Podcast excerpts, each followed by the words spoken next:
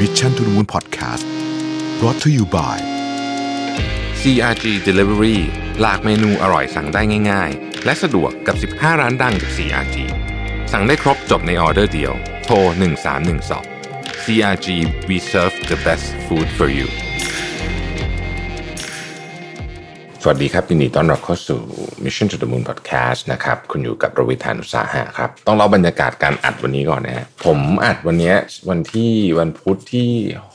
6พฤษภาคมนะฮะเช้ามากๆเลย ประมาณสักตีสามกว่าๆวันนี้ตื่นเร็วปกตินิดหนึ่งนะครับ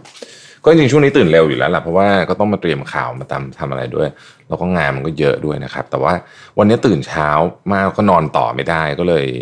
จริงๆลุกขึ้นมาตั้งแต่ ก่อนตีเกือบประมาณตีสามอะไรเงี้ยนะฮะก็เลยมานั่งอ่านอะไรเรื่อยเปื่อยเพราะเวลาเยอะวันนี้ก่อนไปอ่านข่าวนะครับ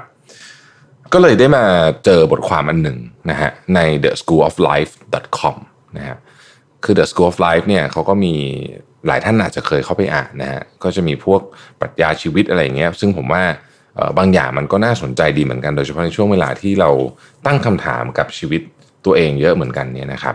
วันนี้ได้นั่งเงียบ เช้าเช้าตรู่เลยก็เลยมีโอกาสได้ลองคิดดูถึงหลาย ๆ เรื่องนะฮะวันนี้เนี่ยผมจะเอาสิ่งที่ใน The School of Life เขาเขียนไว้ชื่อว่า philosophical meditation นะฮะมาคุยกันนะฮะอาจจะเรียกได้ว่าเป็นการ ถ้าเกิดว่าผม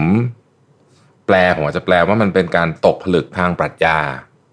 นะฮะคือหลักการจริงๆเนี่ยก็ไม่มีอะไรเขาบอกว่าให้หยิบกระดาษมาแผ่นหนึ่งนะครับหรือว่าสมุดเล่มหนึ่งที่คุณใช้อยู่ประจำเนี่ยนะฮะ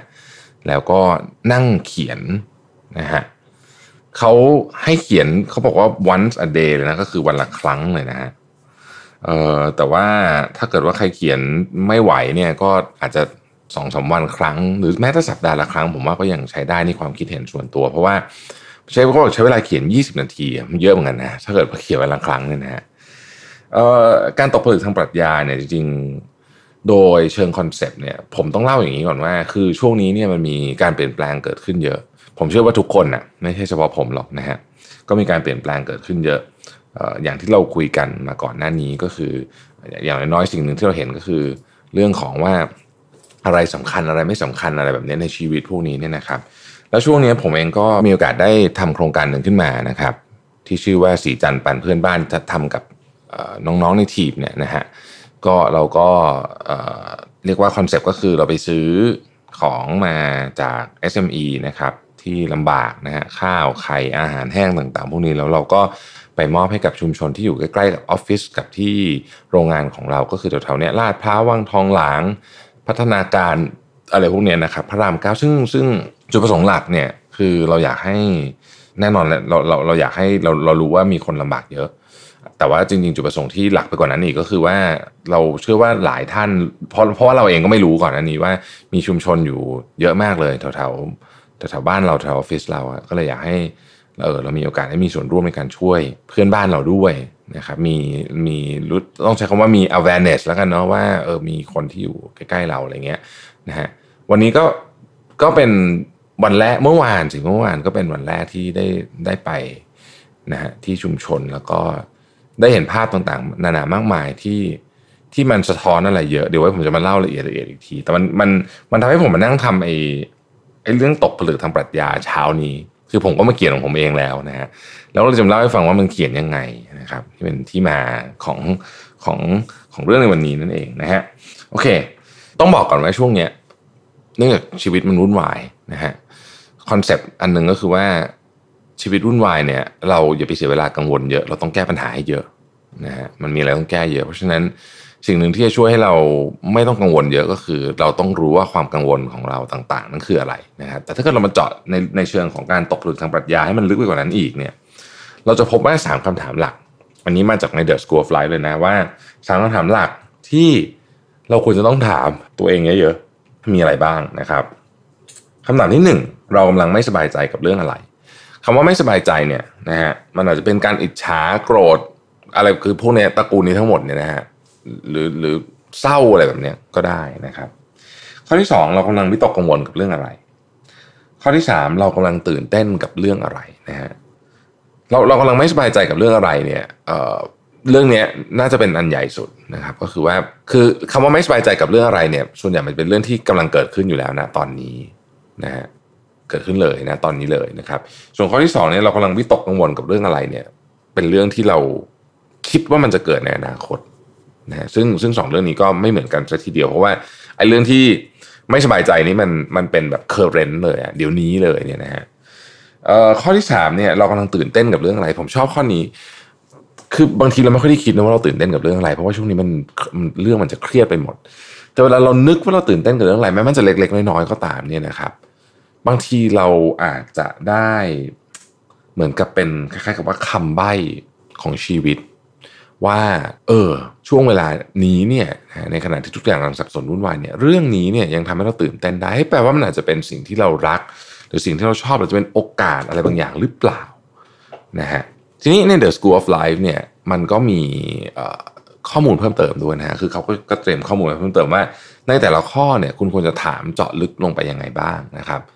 เอ่อถ้าใครอยากจะอ่านลิสต์ทั้งหมด ซึ่งมันยาวพอสมควรเนี่ยนะฮะก็เข้าไปใน the school of life com แล้วก็ไปเสิร์ชคำนี้ฮะ philosophical meditation นะครับแต่ว่าผมจะเลือกบางคำถามมาให้แล้วกันนะฮะคือใน 3คำถามหลักอะผมทวน 3คำถามหลักใหม่นะคำถามที่ 1 ก็คือ เรากำลังไม่สบายใจเรื่องอะไร 2. เรากำลังวิตกกังวลเรื่องอะไร 3. เรากำลังตื่นเต้นกับเรื่องอะไรนะครับในสามคำถามหลักนี้ถ้าเรามองมาเจาะดูทีละอันนะฮะเอาเรื่องความไม่สบายใจก่อน นะฮะความไม่สบายใจตอนเนี้ยหนึ่งควรจะถามต่อว่า ส่วนไหนของชีวิตคุณที่คุณรู้สึกว่ากำลังตกอยู่ในอันตราย คือไม่ใช่ทุกเรื่องหรอกที่เราจะตกอยู่ในอันตราย ตอนนี้ที่เรากำลังไม่สบายใจ แต่มันต้องมีบางอย่าง เช่นเเรารู้สึกว่าเราอานสมมุตินะฮะกำลังจะจ่ายเงินเดือนลูกน้องไม่ไหวเนี่ยเห็นละตัวเลขเนี่ยมันเห็นชัดแล้วว่าจ่ายไม่ไหวนะฮะทำไงดี ก็ก็เขียนนะฮะคุณกลัวว่าอะไรจะเกิดขึ้น จ่ายเงินเดือนไม่ได้เนี่ยอะไรจะเกิดขึ้นสมมตินะฮะนี่คือเรื่องใหญ่มากเลยนี่ผมยกเรื่องแบบใหญ่สุดๆมาเลยนะฮะเป็นตัวอย่างนะแล้วถ้าเกิดขึ้นแล้วเนี่ย มันจะแย่ขนาดไหน แล้วคุณคิดว่ามันจะไปได้ขนาดไหน อาจจะถามต่อไปได้อีกว่า ถ้าเป็นคนที่คุณชอบคนที่คุณชื่นชอบเนี่ยนะฮะหรือเพื่อนสนิทของคุณเนี่ย เจอเหตุการณ์เนี้ยเขาจะทํำยังไง นึกต่อเขียนต่อไปเรื่องทำนองนี้อาจจะไม่ใช่เรื่องแบบนี้ตรงๆไปๆแต่ว่าเรื่องอะไรคล้ายๆอย่างเงี้ยในชีวิตคุณเนี่ยมันเคยเกิดขึ้นมาป่ะ แล้วตอนนั้นคุณแก้ปัญหายังไงนะครับ แล้วก็ความกลัวความไม่สบายใจเนี้ยมันสอนอะไรคุณบ้าง นี่เป็นลักษณะของคำถามที่เราถามตอบเพื่อให้เราพยายามจะวิเคราะห์ตัวเองให้ได้ แต่ list จริงๆมันยาวกว่านี้เยอะนะฮะอย่างที่บอกอาจจะเข้าไปดูใน list นั้นอาจจะเหมาะกว่านะครับ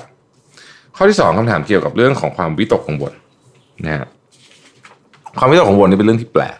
เพราะมันมักจะไม่ค่อยชัดเท่าไหร่ คือมันจะเหมือนกับ อะไรที่มันเป็นขมกขมัวนิดหนึ่งนะเพราะฉะนั้นสิ่งหนึ่งที่น่าจะช่วยก็คือทำให้มันชัดขึ้นนะครับ ลองลงรายละเอียดไปเลยครับว่าสิ่งที่คุณกำลังกังวลอยู่เนี่ยนะฮะมันมันคืออะไรนะครับ เอาแบบจริงๆเลยนะ แล้วพอเราเขียนลงไปปุ๊บเนี่ยเราเราต้องถามตัวเองต่อว่า เอ๊ะเนื่องจากสิ่งที่กังวลมันเป็นของในอนาคตใช่ไหมเอ๊ะเราจินตนาการนี่มันเยอะไปเปล่าคือแบบมันมันเวอร์ไปไหมอะไรอย่างเงี้ยนะฮะหรือจริงๆมันไม่เวอร์เหมาะสมอะก็ไม่เป็นไรเหมาะสมก็เหมาะสมนะฮะ อะไรจะเกิดขึ้นถ้าทุกอย่างที่คุณจินตนาการที่มันแย่ๆเนี่ย มันเกิดขึ้นจริงๆหรือพูดง่ายคือถ้าทุกอย่างมันพังหมดอะไรมันจะเกิดขึ้นนะฮะแล้วอะถามต่ออีก สิ่งที่ตกกังวลทั้งหมดที่เขียนออกมาเนี่ย จริง ๆ แล้วเนี่ย ความอันตรายของมันอยู่ที่ไหน ความอันตรายของมันเนี่ยนะฮะคือความไม่ตกกังวลเนี่ยมันก็มาพร้อมกับความรู้สึกอันตรายใช่ไหมไม่ปลอดภัย อันตรายจริงของมันอยู่ตรงไหน อีกคำถามหนึ่งถ้าเรื่องนี้เคยเกิดขึ้นกับเราทำนองนี้ อาจจะไม่ใช่เรื่องประเด็นนี้นะครับเพราะว่าครั้งนี้เนี่ยต้องยอมรับว่าวิกฤตครั้งนี้เนี่ยหนึ่งมันหนักหนาสาหัสมากสองมันใหม่จัดเลย เพราะฉะนั้นมันจะมีเรื่องที่เราไม่เคยเจอมาก่อน แต่ว่าเอาเรื่องทำนองคล้ายๆ กันเนี่ยนะครับมันเคยเกิดขึ้นกับเราไหมแล้วเราผ่านมาได้ยังไง คือผมเชื่อว่าเคยเกิดกับคนส่วนคนส่วนใหญ่มีเหตุการณ์ที่ไม่ว่าคุณจะกังวลเรื่องอะไรอยู่ตอนนี้คล้าย ๆ กันเนี่ย มันเคยเกิดขึ้นแหละนะฮะแล้วเราก็ถามตัวเองว่าเอ๊ะตอนนั้นเราผ่านมาได้ยังไงนะครับ เรื่องที่คนกังวลส่วนใหญ่เนี่ยก็จะมีอยู่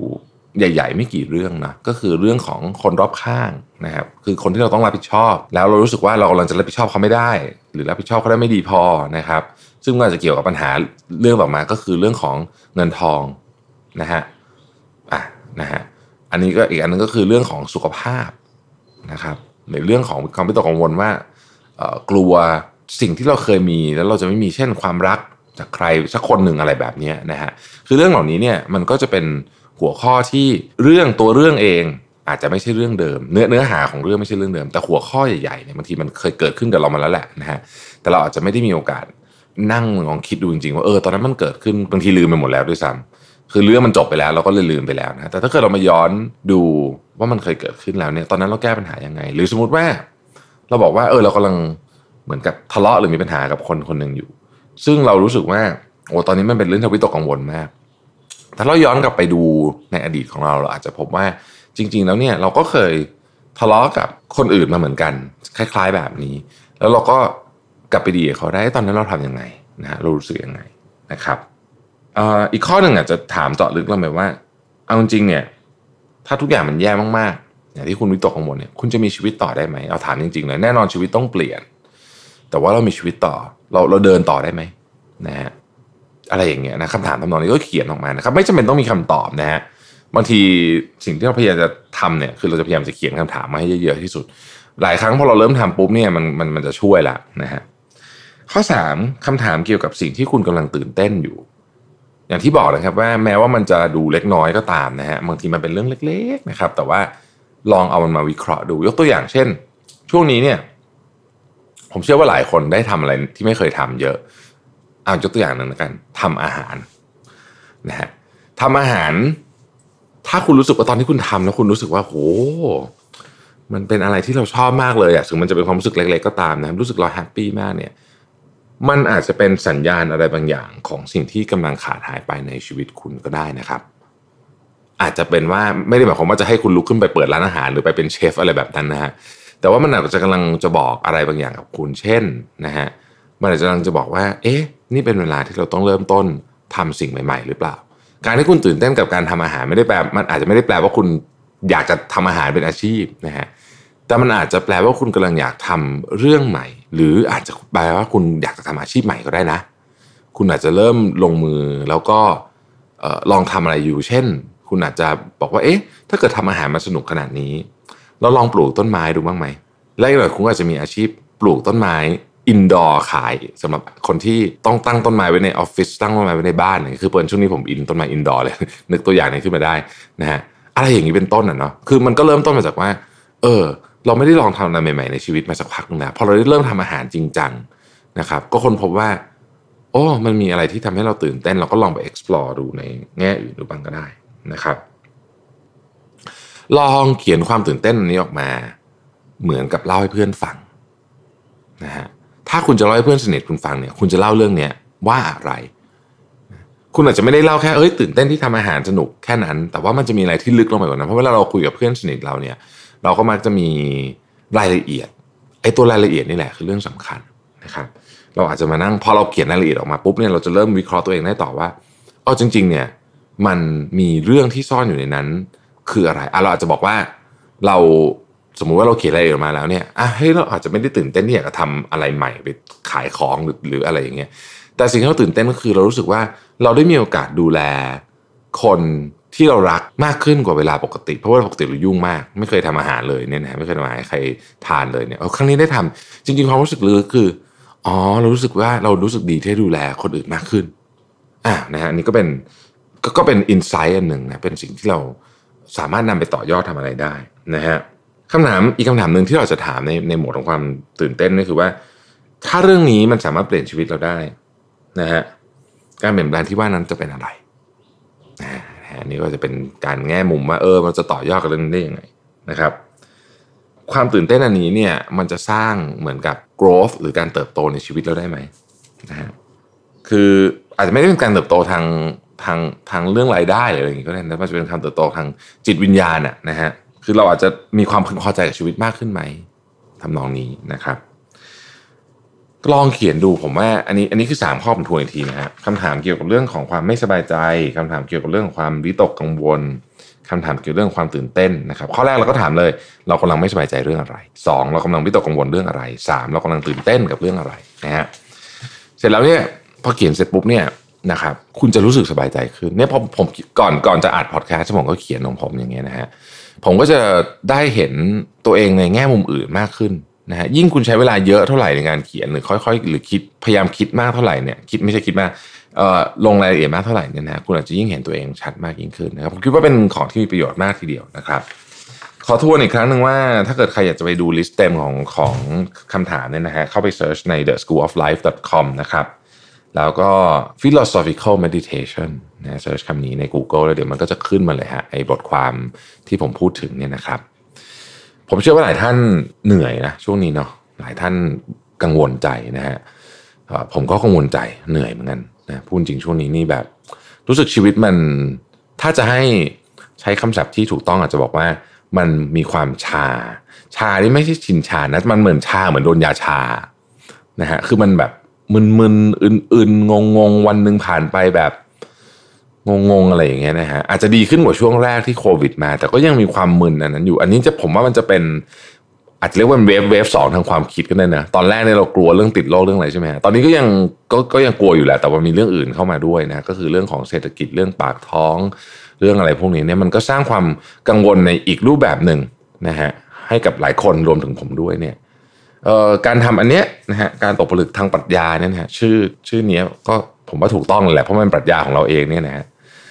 ช่วยนะ ช่วยลองดูนะฮะอาจจะเป็นส่วนหนึ่งเล็ก ๆ ที่ช่วยให้ให้ความเป็นตัวของมนคุณมันคลายลงไปได้ แล้วก็เราจะได้มีเวลาไป